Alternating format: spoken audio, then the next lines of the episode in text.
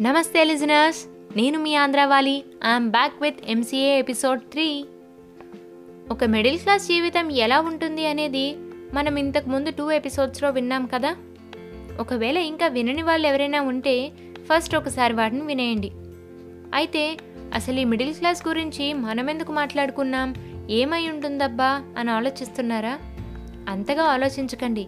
Already పోయిన ఎపిసోడ్లో చెప్పాను కదా కథ మొదలవుతుంది అని. అయితే ఇదిగో మన కథ. వినండి. అనగనగా ఒక ఊరు. Wait wait. స్టోరీ అనగానే అనగనగా ఒక ఊరు అనేస్తాం కదా? అలవాటైపోయింది. సో ఈరోజు మన మిడిల్ క్లాస్ అమ్మాయి అసలు కథతో జర్నీ చేద్దామా? మధు. పేరు చాలా బాగుంది కదా? మధు అంటే స్వీట్. పేరు స్వీట్గా ఉన్న లైఫ్ మాత్రం ఉగాది పచ్చల్లానే ఉంటుంది. షడ్రుచులు ఉంటాయి కదా? లక్షలు కోట్లు లేకపోయినా లక్షణమైన కుటుంబం. అమ్మ నాన్న ఒక అల్లరి తమ్ముడు.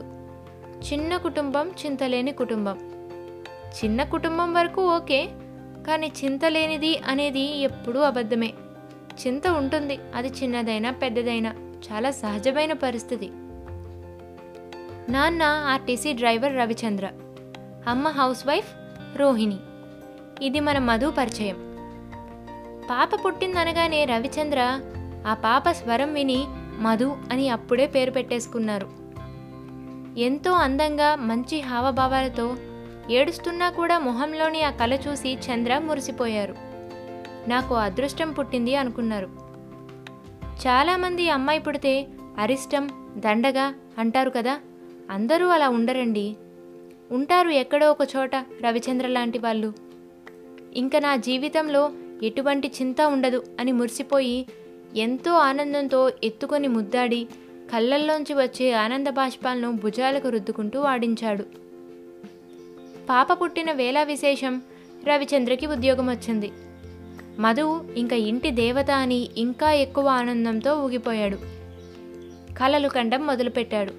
ఉద్యోగం వచ్చింది ఇంకా త్వరలోనే సొంత ఇల్లు కొనుక్కోవాలి దానికి మధు నిలయం అని పేరు పెట్టాలి అంటూ ఎంతో దూరం ఆలోచించేశాడు. మొదట్లో అంతా బాగానే ఉంది. మధు స్కూల్ వేసుకు వచ్చింది. మంచి స్కూల్లో జాయిన్ చేయాలి.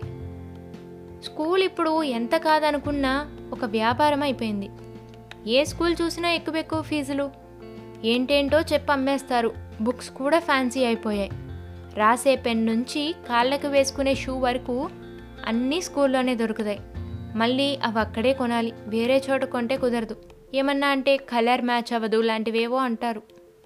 మొత్తానికి ఒక ప్యాకేజ్లా చేసి చదువునే అమ్మేస్తున్నారు. మొట్టమొదటిసారి రవిచంద్ర లెక్కలు వేయడం మొదలుపెట్టాడు. ఎందుకంటే చేసేది ఆర్టీసీ జాబ్. పెద్దగా జీతాలుండవు. వచ్చిన జీతంతో ఎన్నో పనులుంటాయి. అవి సరిదిద్దుకునేసరికి మిగులుతుందో లేదో అనే అనుమానం. ఇలాంటి జీతంతో ఇల్లు వాకిలి సెట్ చేసుకోవడం నిజంగా అది కలలానే అయిపోతుంది కదా. కానీ మధు అంటే అమితమైన ప్రేమ. ఏమాత్రం లోటు లేకుండా చూడాలి అనే ఒక కోరిక. ఏదైనా చేసి మంచి స్కూల్లో అయితే చేర్పించాలి కదా. మరిప్పుడు మన రవిచంద్ర ఏం చేస్తారు? తెలుసుకోవాలంటే వింటూనే ఉండండి MCA episodes every Sunday on Rangasthala Pandit and Soumya ఒకలిస్ట్ Instagram pages Thank you for listening. Stay safe. Bye bye.